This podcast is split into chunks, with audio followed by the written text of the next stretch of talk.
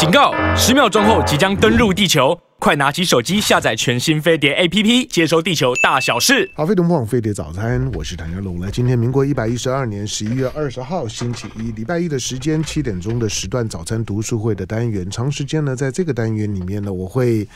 我会挑一本我强调比较有质量的书，就是在大家阅读的时候呢，需要一点阅读的准备，需要一点知识的门槛。最重要，希望大家在读完了之后，也能够有一些心领神会的一些的成长。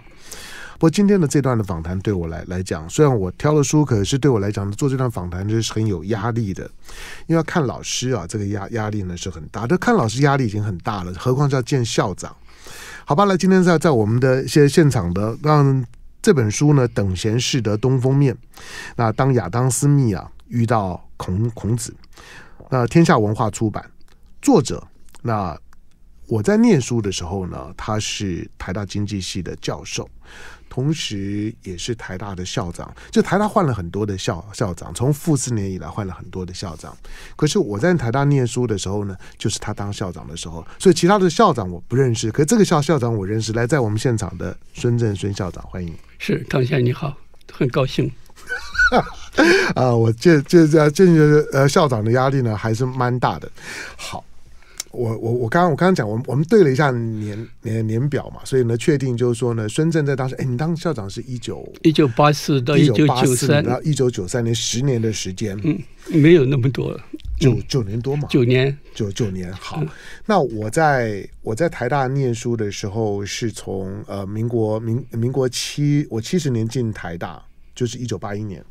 一九八一年到一九八四年、八五年的时候呢，我在念大学，之后我就继续念研究所，研究所，然后中间呢，我去服了两年的兵役，回来的时间，我我研究所毕业是一九八九年，嗯，我我论文口试的那那一天，论文口试那天就是天安门事件的那一天。是。对，所以我就我说我那那天我根本心心不在焉，口口试老师在问我什么呢？我都都不记得，我我一直在关 关心天安门的事儿。好，那那时候呢，孙正呢是我的校校长。当我在念大学的时候呢，孙正还没有当校长以前，其实您您在您在台大经济系教教书教很久。呃，我从六四年在经济系教，我六三年是兼任，六四年开始转任。嗯嗯，是，所以我那时候在台大法学院，因为经济系跟政治系都在台大法学院，所以我在法学院的时候呢，我每次看到一些各个科系的课表的时候，我就看到经就经济系的老师，哇，那个时候很多名师都在都在经经济系里头，非常棒。嗯，那时候孙正、郭婉容也还也还在，对不对？然后梁国书。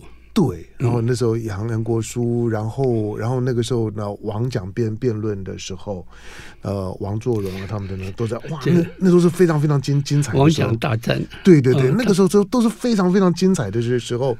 好，所以在那个年年纪的时候，我我事后我在大我在大学毕业进社会工作这么久，我我常常跟跟年轻人讲，就是说，我觉得自己很幸运，就是我还我还有。亲自参与，或者说站在那个历史的现场，看着这些的历史的名名人站在我的面前上课，我还亲自呢听过他们的课，上过他们的课。好，那之后我大学毕业了，当然就就是孙孙正孙校长之后，你也担任国防部长几年时间？呃，一年十个月，一年十个月的时、嗯、时间。好，当然，因为台湾的台湾，不管是经济发展的过程当中，您早期也在经建会嘛，对不对？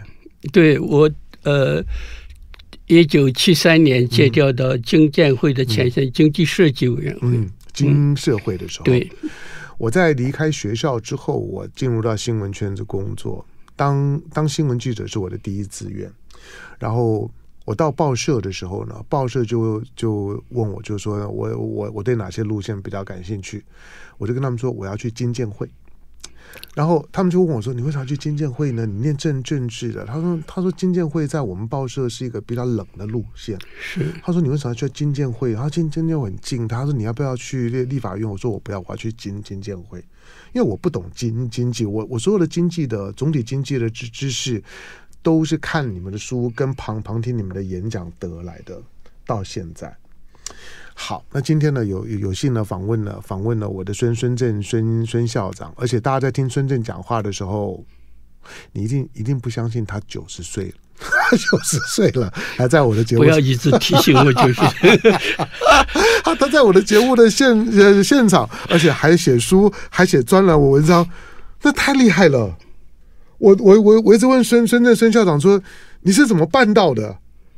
那你每天都还这样子耳耳聪目明的，还能够做这么多的事儿？没没有那么多了，谢谢。因为不断的有人要我演讲，嗯，不断的有人要我写书，嗯，所以我就在压力之下，就是没有停下来。嗯嗯，像这本书一共五章啊，嗯，有四章都是从一个演讲发展出来的。嗯，呃，我我每一个演讲我都是好好的准备，我每一个演讲当做一个功课来准备我。讲这个题目的时候，我可能只等七成或者六成。我讲完了以后，我就希望八九成。等到我写出来的时候，我觉得我就十成了。嗯啊，所以每一篇文章都修改很多次，最后才出来。嗯啊，那么这个第一篇文章是我的一九呃二零二零二一二一年的《孔子新传》，我觉得十五万字。是嗯。那么我里面的一些创意，我的一些新的看法。都隐藏在十五万字，你看不出来。嗯，所以我写一个摘要，把跟那个前人跟司马迁不同的部分就放在这个第一章。嗯，这等于是前面一本书的摘要。嗯，那刚刚好，我前几年就是教过这个 Adam Smith，嗯，我就觉得，哎，这两个人很好的对比，一个是在传统停滞时代，就是没有经济成长的时代，没有经济成长是孔子不主不。不鼓励你追求财富，因为你追求财富你也得不到，因为 GDP 是固定的，嗯，所以那个时候社会的目的就是全民的幸福来自社会的和谐安定，嗯，所以他强调这个伦理，每一个人扮演好你自己的社会角色，嗯。嗯，那么到了 Adam Smith，他从传统时代走到这个所谓现代成长的时代，每一年经济都在成长，嗯。不仅仅 GDP 正在，per capita GDP 每一年都在增加。那么，所以你追求你的财富，你就创造财富，就促进了全国的财富增加。所以，他鼓励追求自立的。嗯。但但追求自立就免不了跟别人的自利发生冲突，所以造成今天所有的灾害。所以，我就想到。我们大概应该回头想到说，你第一个要做人，你伦理，你不能伤害到任何人。第一个，第二个最好你能帮助别人。嗯，所以这就是我觉得，哎，我们追求富财富，追求自立，追求自己的权利，追求自己的自由的时候，是不是我们忘记了我们自己的责任跟我们的 obligation，是我们的本分呢？啊，这本来是最简单的事情。Adam Smith 写他道德情操论也是这样主张的，但是现在都不是了。我们是对权力、对自由、对财富的追求的，呃，失去了节制，造成所有灾害。包括现在他要打仗，也是因为自己的利益在膨胀。嗯嗯，假定像儒家的思想，设身处地啊，树人这些事情都不会发生。嗯嗯。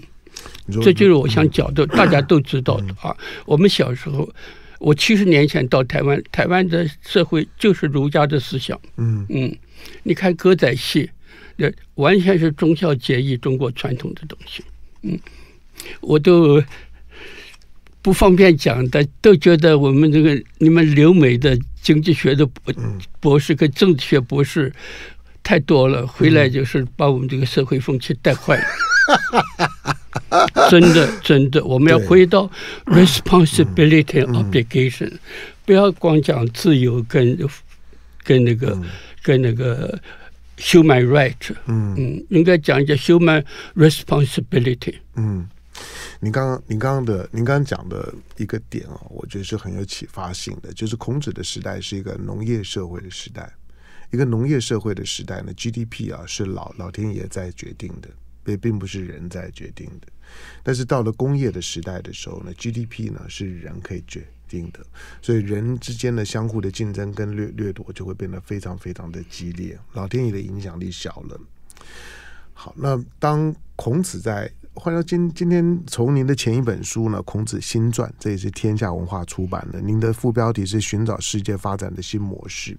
我也很担心，我也很担心一些呢，一些一些中国的一些的传统的伦理价值，在一个所谓的现代化的操练的过程当中被忽略了，忽略了甚至于不知道如何让它现代化，如何呢？在现代问题、现代社会出现问题的时候，李师求诸也，或者当我们现代化的可能遭遇到问题的时候，是不是该回回头去求诸我们的传统的思考？它它终究呢是有它的逻逻辑跟它的道理的。好，那现在的现在的孔子的思潮在，在在当代的当代的世界世界体系里面，中国都崛都崛起了。我看到中国大陆，其实他们对于一些传统价值的标举也很努努力啊。是，您怎么看？就是我我举个例子啊，像这像最近这几年，因为我知道您您高高度的关注一些的一些的大的事物，国际事务，像中美关系现在。这么的紧张，那全美国带头全球在在反中，中国在过去十多年里面，其实，在全世界，他也很重视他自己的文化输输输出，所以孔子学院。很多的地方呢，都开设孔子学院。孔子学院所在的地方，基本上也象征了这个地方跟中国还保持着友好关系。但是，这孔子学院，第一个，它要凸显什么？第二个，就是说，这些孔子学院之后变成是西方反中的一个斗争的对象。您您觉得有道理吗？那个唐先生，你讲到孔子学院，就让、嗯、让我想到蒋经国国际学术交流基金会。是，嗯。好，那么当年创立这个蒋经国基金会的时候，呃。国外的这个学术界也有点怀疑，嗯，他觉得你是不是在做一个宣传呢？是，但是这个基金会第一任董事长是李国鼎，第二任是这个俞国华啊，那后来就是这李议员，那么李议员是第一任那个这个是执行长，嗯，所以这个。李国鼎跟余国华完全没有干预，所以他完全是走的学术的路线。李远是中研院院士，考了这个美国的呃余英时了，就许卓云了啊，这个后来刘呃刘遵义呢，很多这个国际的金耀基这一批人，他完全是学术的。嗯，那么他的补助了很多的研究的计划，也完全是学术的，方就完全没有这个宣传，没有为我们这个。国民党没有为这个中华民国去宣传，就是宣扬这个中华文化。嗯嗯，那几年以后，大家就觉得这个不是一个政治的东西。但是你觉得这个呃孔子学院它不一样？嗯，第一个孔子的思想是什么？嗯。你你你，孔子的思想在两千多年来，孔子的 many faces of Confucius，各种不同的面貌，各种不同的说法。你是最重要的一个，你像明初要打倒孔家店，我们副校长就是要打倒孔家店的啊。那么那个时候觉得礼教词人，那就把礼跟孔子的思想就等同了。但其实是不是的，孔子就讲得很明白，这个人。跟伦理，他孔子没有用伦理这个字啊。嗯、这个人是本是这个本质，嗯，这个礼是形式啊，啊，嗯、形式要是要要彰显这个本质的啊，嗯、要支持这个本质的，但是这个礼啊，这个形式一定要跟着这个经济的发展、社会的变化、人际关系的改变，你要不断的改变的啊。但是常常这个礼就被僵化了。时代不断的进步，而礼是几百年前的。你看孔子的时代啊，他修这个礼，他根据夏，根据商，然后来修修这个周的礼。那么他周以后礼是会不断的变的。你如果看司马迁是沿人情而治礼啊，你看人情怎么变？沿人性，以人性而作义，礼跟义都是要要表达你的人性的，而不是来。束缚你的人性啊！但是很多年来，就是本质跟形式，在民国初年，大家把这个礼，把这个僵化的礼当做孔子的教育。孔子不，孔子是很活泼、非常 flexible 的一个人啊，很自由、很尊重的啊。那所以这第一个，第二个，这个礼啊，在这个权威的这个在封建时代，礼常常被这个帝王拿来作为一个统治的手段。嗯，说。呃，孔子的思想是要追求全民的幸福的时候啊，那礼它是一个手段，但是帝王常常把那个礼拿来变成巩固他的这个权力，巩固让他这个帝王让他那个统治永续。那么清代如此，我担心大陆希望不要如此啊，大陆一定要切记的不能够如此。所以你任何政权你追求的是全民的幸福，不是你的统治者的幸福。当你追求的是统治者的幸福而背离了全民的幸福，这个权威是早晚被打倒的。历史如此，但常常历史经过了很久。嗯。就非常的不幸，而且交往过重，变来变去。那在大陆经过那么多年的毛泽东的时代了以后，打倒孔家店也是文化大革命啊，呃，把孔墓都挖了啊，把孔去呃唐先去别曲阜把那个碑都是砸碎了啊，是北京师范大学的学生下来砸的啊，他们对孔子有了解多少？嗯啊，他们不了解。所以你真的要好好的研究孔子思想以及他在孔子思想在现代社会里面他的它的意义，然后你用孔子学院向全世界去宣导啊！但是国外外国他不能不怀疑啊！你用这个孔子这个学堂嗯。来宣传，来来，他你就是一个宣传，嗯。呃。我相信大陆没有那么多人了解孔子，特别是几十年前啊，呃，他如果是用孔子学院来教中文，我觉得很好，嗯。啊，那如果讲到真正的孔子思想，是不是一个孔子学院所能够胜任的？嗯嗯，好，在我们现场的是我的校长，台大的校长，而且是我的校长。我说，这是我念书时候的校长孙孙正孙校长。当从我进台大的时候呢，一开始他是在台大经济系的教授。我说，因为我们都在法学院，那个时候呢，法学院很简单，就是有有商有商商商学院也在徐州路，然后有经济系、有政治系、有社呃社会系，所以呢，一些课呢，就算不不是选修的课程，不是相同的科系，但是去旁听呢，那时候是很开放的。好，之后呢，就说孙正呢担任了台大的校长，然后之后担任过国防部长，对台湾的一些的一些的政经军的事务。来讲，他参与是很多的。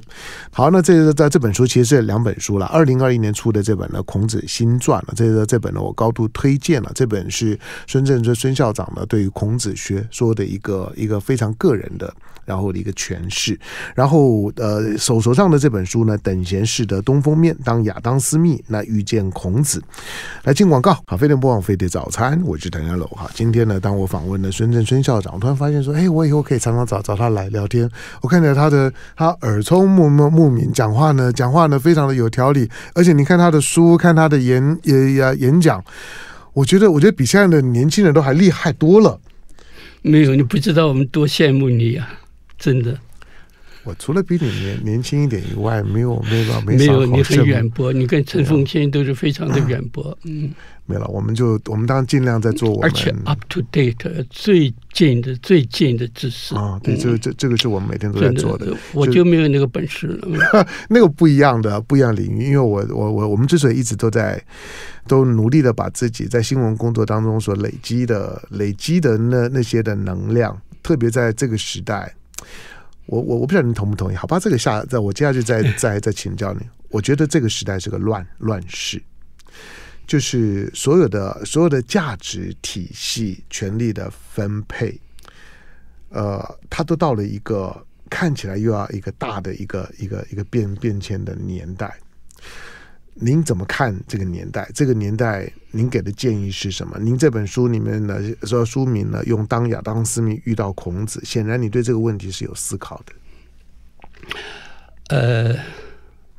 我刚才讲，孔子是在停滞技术跟经济都停滞时代的思想，嗯、说他追求和谐，嗯。嗯，人与人之间的互相包容、互相尊重，呃，想到这个群体的利益在前，我个人的利益在后，屈己从人。我小的时候，我们传统思想啊，呃，委屈一下自己啊，呃，也许稍微过分了一点啊，conformist，conformist。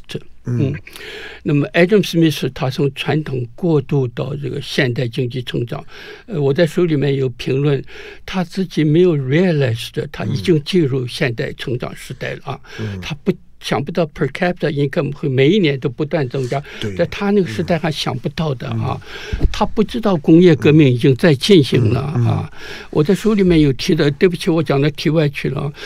他跟詹姆斯瓦，他跟瓦特在一个学校啊，嗯、是，嗯，但是他的《国富论》出版了修改出版了五次，他没有一个字提到瓦特，嗯，他不知道有一个啊，他知道说有个顽童怎么样的，嗯，修理那个蒸汽机啊，嗯，他还没有知道这个蒸汽机会发生那么大的作用，但是他知道这个蒸汽在进步了，呃，那个 Adam Smith 对中国的讨论很多啊，啊，他主要的有两点，第一点就是中国是富有。但是没有进步，嗯，他说中国从他看起来跟五百年前马可波罗看到中国到现在还是一样的啊，中国停滞的没有 progress，嗯。第二个就是中国不重视对外贸易，他如果重视对外贸易，他会更富有，而且会学习西方之所长，用我们现在话讲会赶上这个呃。工业革命的列车，他两批评都对的啊。他那个时代，你们看到，你追求财富，你就必须去创造财富啊。你创造财富，然后跟所有的人分享，你自己拿你应该得到那一份的利润。嗯，他当你利润最高的时候，就反映你的效率最高。你的效率最高，社会的资源应该优先给你使用。嗯，所以你的利益最大的时候，就是社会的利益最大。嗯，所以他的名言就是我们大家都知道，那个一只看不见的手啊，他说每一个人追求自己的利益，冥冥当中好像有一只看不见的手就带领你啊。虽然你想的不是全体的利益，但是你就达到了全体的利益，比你故意想追。追求全体的利益还要有效，所以这个思想就是西方这个资本主义发一路发展下，你就追求你自己利益就好了。嗯，你追求自己利益，大家都得到利益啊。那他这个《国富论》是呃，是一一七七六年出版的，没错。但是他前面十七年出版《道德情操论》，他讲人的美德三美德，要 prudence 审慎的美德。呃，你要你要自己要赚点钱，你你要有饭吃啊，你才能讲道德啊。所以神圣的美德就是追求财富，嗯、追求社会的地位跟声望跟影响力，但是你要有节制的啊。第二个是你要进一步，你要公平，公平就是不减少别人的利益啊，你不要伤害别人利益。第三个是你要更进一步，你要仁慈，仁慈就是增加别人的利益啊。啊，那么他在《国富论》里面都没有提到他道德情操论。那么他认为，在市场的自由竞争时，当你追求你自己利益时，每个人都会保护他自己利益。这个公平竞争的环境下，你不要担心说你追求利益伤害他的利益，他不会让你伤害的。啊，这史密斯那个时候的想法啊。我回头看见史密斯写他的《国富论》时，那个英国的经济就好像我们台湾六零年代。的差不多那个时代，嗯。嗯，那他认为啊，你就去追求，你就勤勉去想要赚钱，你赚钱就好了，啊，嗯、但是。他那时候完全没有想到，后来这个大企业那么样的大独占的力量啊，是呃没有公平，没有这个公平竞争这样的事情，而且那个技术科学技术发展的那么样的快，那个人在创造财富的时候，你就是影响到这个环境，影响到这个大气，影响到社会全体。这些东西在那个艾德姆斯密那个时代都没有，所以他认为追求财富就可以促进全体的财富啊，所以我就觉得你现在我们应该回想一下啊，追求财富说你不要忘记了，不要伤害到别人的财富。嗯，我最近看到的胡适当年在北京的时候，他推动有一他说推动的吴志辉的一个拜金主义，新拜金主义。嗯，什么叫做新拜金主义？说你自己有本事要能挣饭吃。你自己都挣不混不出饭来，你还讲什么仁义道德啊？是、嗯、第二个，你不仅仅自己挣出饭，你要让要要不要是不要占了，不要伤害到人家赚钱，要人家也能够赚钱啊。嗯、第三个，你要创造一个环境，让很多人都能赚钱。哎，胡适之跟吴志辉讲的完全是 Adam Smith prudence。Justice 跟 Beneficence 啊，就是孔子人的这个推广，人有不同的境界啊，你看你本事之大小，你没有那个本事，你自己能够规规矩矩赚饭吃就好了。你有大的本事的，所以我觉得现在世界这么样的乱，都是你太放任你的物欲了。这是呃，Adam Smith 道德经上来不是这么讲的。他说，人的幸福只有很小一部分来自你当前物质的享受啊，你更多的部分来自以前美好的回忆啊，和更大的部分来自未来这种美好的期待啊。啊，所以他认为，不管你钱多钱少，每一个人的幸福都是差不多的。啊，所以你要有一个精神的世界，有一个道德的世界。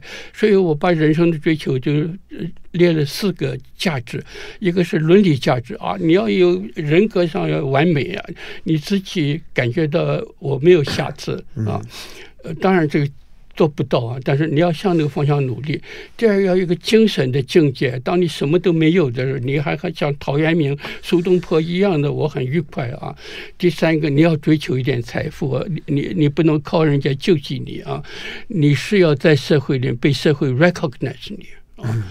所以我是觉得，其实不是那么样的啊。你追求财富，你要有所节制，就是这么简单。回到说，你有节制，你。至少你不要伤害到别人，这就是李国鼎讲的第六轮了。你不要伤害到别人，do no harm，最起码的本分。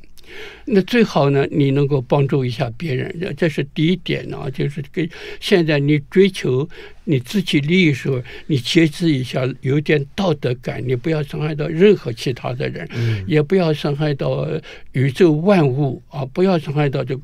环境不要伤害大气，这第一点啊。第二点呢，你看这个西方的思想啊，西方是做生意。呃，我的书里面是从意大利的这个佛罗伦，呃，不，我是从这个 呃热那亚，嗯，热热那亚，嗯，热那亚跟这个威尼斯开始的。那个马可波罗就是威尼斯商人啊。没错。那么他是在意大利半岛上那个中古这个农业这个教皇黑暗时代统治的啊。呃，智慧的比赛这个时代，嗯，但是这两个城邦的城市经济，它对外发展经济、发展贸易，它出海做生意，嗯，那个时候做生意到外面做生意是很危险的啊，所以一面做生意，你我们看那个外国的电影，我年轻的时候是做生意的也可以做海盗，你路上会碰到海盗啊，你的水手是商人，也是一个军人，嗯。嗯，这两个是。连在一起的啊，所以你最好和平的做生意赚钱。我如果不能和平的，我就去抢劫。啊，这西方的话从这里过来的啊，呃，那然后他们经过文艺复兴，然后科技的发展，到了这个十七世纪的牛顿的这科学出来，然后十八世纪工业革命把科学变成技术，然后加以 commercialize，就创造财富。这里面有个重大的变化，就是在传统停滞时代的时候。不会因为你追求财富而让财富增加。那一个国家要富国要强兵，你怎么办呢？你扩大你的疆土，你侵略别人，也掠夺人家，帝国主义、殖民主义，增加你的 GDP。嗯，你看我们中国春秋时代到战国时代，它也是要扩大它 GDP，嗯，然后它能才能去每一个国家都要掠夺啊，增加它资源才能富国啊。但是进入现代。成长时代完全不一样了，你不需要去掠夺啊，你就提高你的科技发展，你教育进步，科技发展，呃，你就。Productivity 生产力增加，你 per capita income 一直增加。现在全世界最富有的国家 per capita 最高，并不是美国，美国快第七、第八。嗯。呃，北欧什么比利时了、卢森堡那那个不到一百万人，卢森堡，嗯，他们都所得最高的。他需要去打人家吗？嗯。他需要去掠夺人家吗？他也打不过人家。他也打不过啊。嗯。呃呃，最好你打不过啊。瑞士他也不要打人家啊。瑞典、挪威他也不要打人家。但你回想一下。当年这个海盗，就是那个 Vikings，都是他们那个地方的啊。挪威是海盗。那个时候没有经济成长，嗯，他是只有追求 GDP 成长，所以现在跟过去不一样的啊。你不需要掠夺就可以致富，嗯。但是这个西方的文化就是从一个商人跟海盗。在一个人的身上，在一个文化的人格里面，他又是商人，又是又是海盗。他商人赚不到的时候，他是他钱很多的时候，他仁义道德。很好啊，等到他发现他赚不到的时候，有一个人比他还厉害，他的海盗的面貌就出来了。我的书里面有引用，我特别引用一个人，这个人格我就非常喜欢。那个香农兄，你可能是德瑞克，嗯嗯嗯，Francis Drake，德瑞克。现在还有什么德瑞克的宝藏是吧？是。他就是一个英国的海盗，嗯，他就在海上抢劫葡萄牙跟西班牙的这个商船，他就累积了一点财富。这伊丽莎白一世就到他船上去，呃，封了他一个 Sir，一个爵士，然后把他收编成海军司令。那么这个海军司令，这个海盗啊。变成官了以后，他就把西班牙的无敌舰队打败了，然后西班牙、葡萄牙就败落了，英国跟荷兰就起来了啊！我拿这个跟我们中国明朝的这个的，我们明朝就禁止海上交易，没错，把很多做生意的浙江、福建做生意的人呢，都逼得无路可走，所以他就跟日本的海盗联合在一起，所以让这个明朝。一路怎么样的能海盗都出，呃，英国就把海盗变成官兵了，嗯嗯、中国就是把良民变成海盗了啊！这就哎呦，这说的太好了。好，在我们现场的呢是孙孙正孙校长。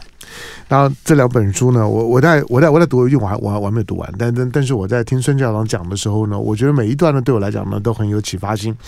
来。突然间又又又又回到了二十几岁在上课的的感觉。来，现在呢，呃，在我们现场的呢是孙正孙校长，他不只是台大的校长，他也是我在念台大时候的校长。来，这这本书有有两本书了，一本呢在二零二一年就已经出版了。那孙热孙正的孙校长的《孔子新传》，寻找世界发展的新模式。那最新出版的这本呢，等闲视得东风面，当亚当斯密遇见孔子。那孙校长说了，这个呢百分之八十呢是他在演讲演讲时候的这。这些的讲纲，然后呢整理了之后呢，成为一个一个一个系统性的讲座，东西方文化的碰撞，以及严格讲呢，孙正孙校长在刚告诉你，就是说今天呢全球呢发展所遭遇到的问问题，孔子很可能可以提供一个答案。好，那这这本书呢，天下也是天下文化出版。来进广告，回头之后继续跟孙正孙校长聊。好，飞碟播放飞碟早餐，我是谭家龙，因为我很难得访问孙正孙孙校长。那以后呢，我发现孙正孙校长。我我原来有的时候我会顾虑到，就是说，因为我算也知道您的年年纪嘛。可是我发现，我今天跟你聊聊的时候，你应该注意到，我刚刚听您说话听得很专心啊。我听得很专心，是因为我觉得哇，你的你的表达非常的清清楚，跟我当年在课堂上面听到的感觉没啥两两样啊。谢谢你，那真是太太厉害了。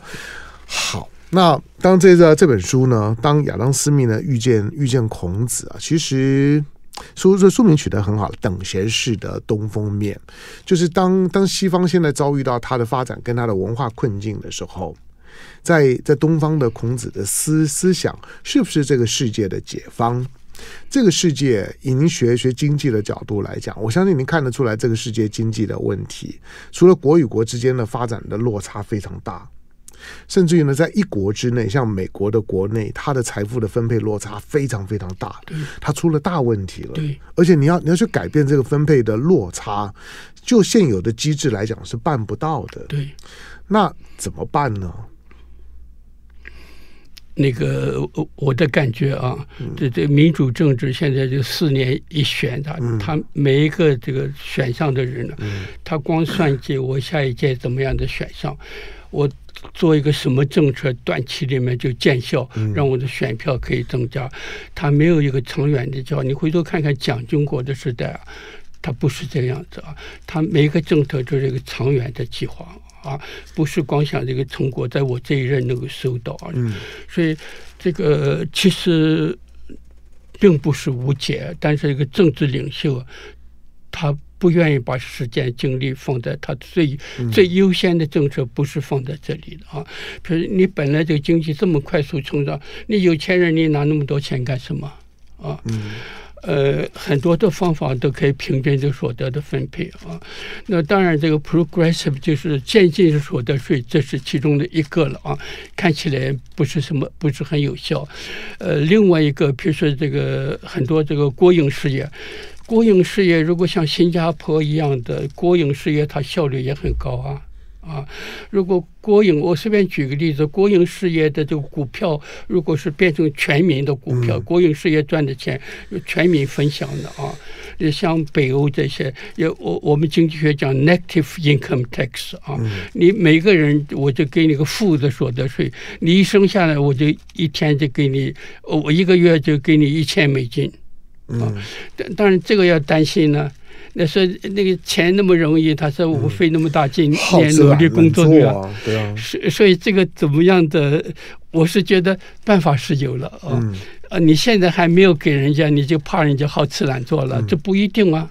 啊，人生的追求，当你所得 per capita 提高了以后，你的追求，像我小的时候，我们百分之八十的钱，百分之九十就是吃饭呐。嗯。啊，现在我们吃饭的钱可能是你的百分之十都不到啊，嗯、啊，那你追求的不断的增加，嗯、然后你的物质，人的物质的欲望其实呃没有那么多啊。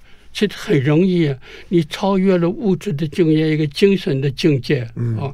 那所以我觉得财富的分配、所得的分配办法其实是有了啊。嗯、但是我觉得，嗯，我看到所有的国家都没有愿意倾听这个学术界的这个思想。你觉得拜登又听哈佛跟什么这 Princeton 或者这个这个？哥伦比亚大学的芝加哥又听他们的意见了没有？你觉得蔡英文又听吗？他完全不听，你讲什么他都不理你啊！但你回头想想，在蒋经国的时代、李国鼎的时代、孙运璇这他就倾听。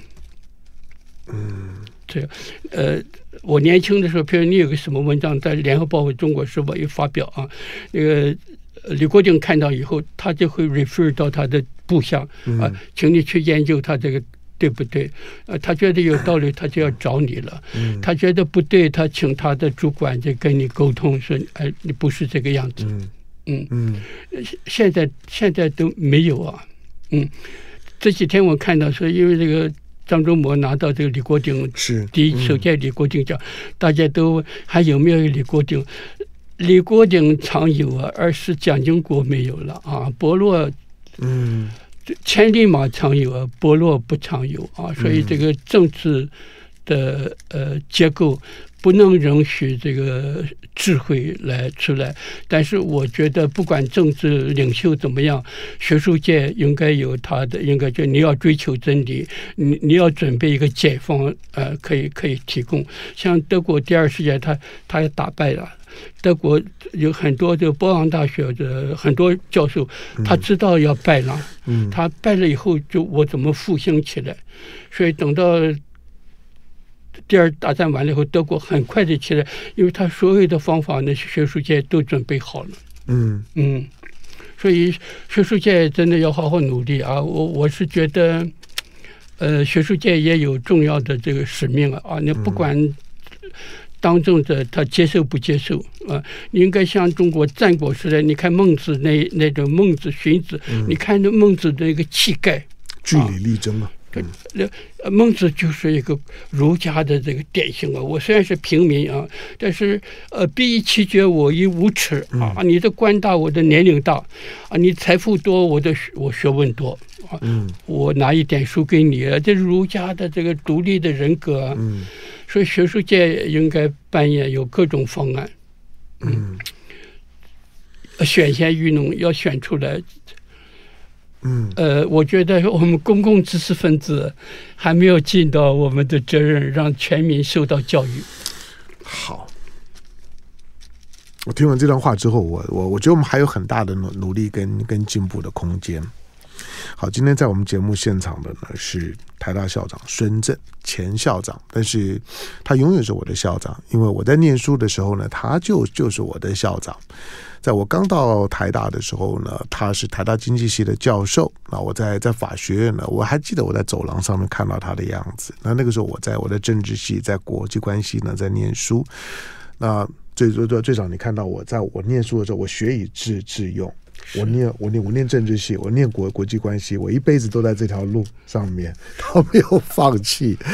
好，我要我要再再再找时间呢，再再找孙孙正孙校长呢再来聊天。我在我在看了孙校长的这样的一个这这这本书了，《等闲识得东风面》，那里面是他很多的过去的这些的演讲的的精华，然后呢，他再把它呢完完整化，就成为一个系统化的知识。我觉得每一篇呢，你读完了之后呢，大概都会跟我一样，会会觉得嗯，得到非常大的启发。